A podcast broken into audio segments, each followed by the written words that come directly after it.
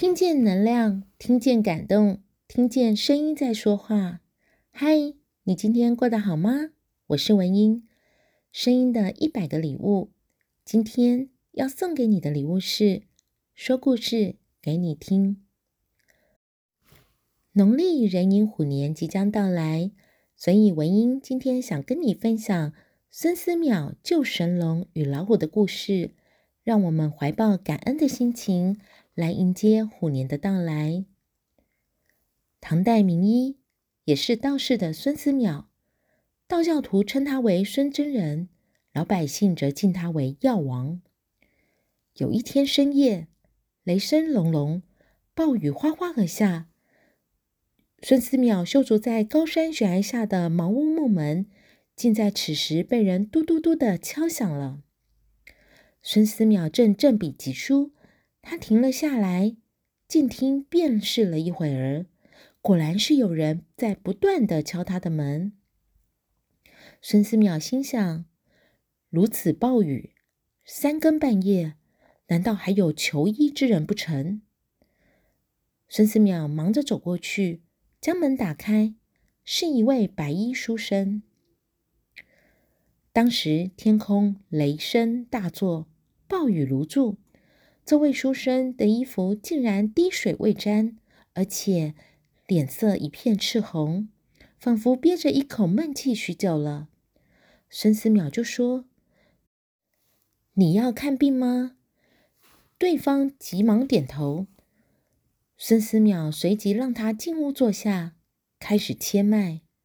这时心中却觉得奇怪。孙思邈心想：“脉不浮不沉，不虚不涩，非人之脉。”他皱起了眉头，百思不得其解。忽然，天空中一道闪电照进屋来，而雨却早就停了。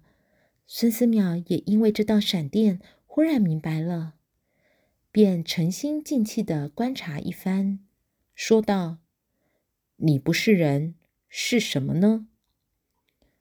书生一愣，随即问道：“何以见得？”孙思邈双眼紧盯着书生，说道：“人之脉搏，我行医多年，岂能不知？你这脉象实在奇怪，如腾云驾雾，又如翻江倒海，这怎么会是人之脉象呢？”书生一点也不生气，问道：“那真人能断定我的身份吗？”孙思邈微微一笑，接着说道：“你来者雷电交鸣，狂风暴雨，而你的衣服在暴雨中丝毫不湿，加之你的脉象特异，如我猜的无误，你定是水府之尊神龙吧？”书生听了连连点头，极为佩服。难怪真人大名，天上地下无所不知，果然名不虚传。书生接着又说：“数日之前，我因一时饿得急了，狼吞虎咽，不知道是什么东西一下子堵住了我的食道，于是连日来痛苦不堪，只能喝些稀汤。”孙思邈略微思索了一会儿，就说：“你的病我能治好，但你必须听我的话。”随即交代童子准备汤药，又进入内室，将一切医用之物放入袖口之中。不一会儿，童子提着一锅汤药放在桌上，孙思邈督促他尽快服饮，中间不可稍息，否则此病难治。神龙所化成的书生捧起锅来，扬手并气，咕咚咕咚地把药喝了下去。本来他那喉头堵着，饮食非常困难，但现在竟然能毫无阻碍，一口气就将汤药灌入肚中。他的肚中一阵翻腾，喉头忍耐不住，随即低下头来，哇的一声就往桶子里吐个不停。吐完舒服后，书生见到秽物中竟然有一条长蛇混杂其中，他由衷的赞佩真人灵丹妙药，却是手到病除。孙子淼哈哈一笑，说道：“什么灵丹妙药，只不过是一桶醋拌蒜泥而已，酸辣交加，那蛇自然是待不住了。”他顿了一顿，接着又说：“你虽然病根除去，元气未复，我再为你扎上一针，即可一劳永逸。”孙思邈随即走到书生背后，取了一支长针，对准他那顶心偏后的位置，猛力扎下。书生一声吼叫，立即现出原形，果然是一条银光粼粼、水桶粗细的巨龙，瘫软在地上，动也不能动一下了。那银灯似的一对大眼直直看着孙思邈。孙思邈说：“我金针一拔下，你立即穿过山岩石壁，腾入云中。若能如此，你的元气也就真正恢复了。”说完，伸手拔起龙身上的金针，喝道：“快穿岩石！”白龙扭动身姿，猛地向岩石窜去，很快就在那石壁上没入身影，而石壁上也因此留下了一个宽阔幽深的巨洞。不一会儿，空中传来声音：“真人德加异类，为神仙榜样。我即返还府，防劳救汉，永为人类服务。”孙思邈打开门来，只见空中一道闪电，白龙身形在云端之中，没入那茫茫的天空之下。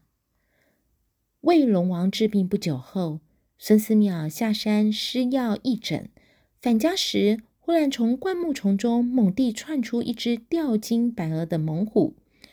那猛虎靠近到了距离孙思邈3尺远处，即收拢两只前爪，趴伏于地，似在模仿人叩首状。孙思邈觉得奇怪，心中暗道：难道这山大王也是来求治病不成？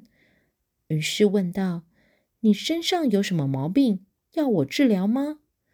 只见那老虎将头在地上连叩3下。这时孙思邈心中思索了起来：前番治龙王，今番来兽王。龙王是神龙之种，而这兽王可是残忍之类呀、他可会吃人，我岂能助纣为虐呢？孙思邈说道：“我生平有3不治：恶棍不治，要挟不治，残害人群者不治。你是山中猛兽，我治好了你的病，不等于是去帮助你害人吃人吗？”说完，即昂首挺胸地向前走，那老虎紧紧跟着他，用嘴轻咬着他的衣角，口中呜呜有声，眼中竟有泪水流下。孙思邈是修道之人，慈悲无量，见这老虎伤感落泪，心中不忍，随即止步说道：“你想要我为你治病也可以，但要保证今后绝不伤害生命。”那老虎立即放下他的衣角，伏趴于地，点头应许。孙思邈又说：“人类亦多有言而无信者，为防你亦有此毛病，你每天均需到我面前张嘴让我检查。”那老虎一点头应许。孙思邈为那老虎治好病之后，这老虎也真重情义，每天跟在他的身前身后护卫。孙思邈入山采药，他会为其背药篓、衔药橱，出诊时当坐骑、衔药箱，变成孙思邈的忠实护卫兼童仆。这样又带来了麻烦，因为老虎是凶猛之兽，谁敢再靠近呢？这对孙思邈治病救人的活动带来诸多不便。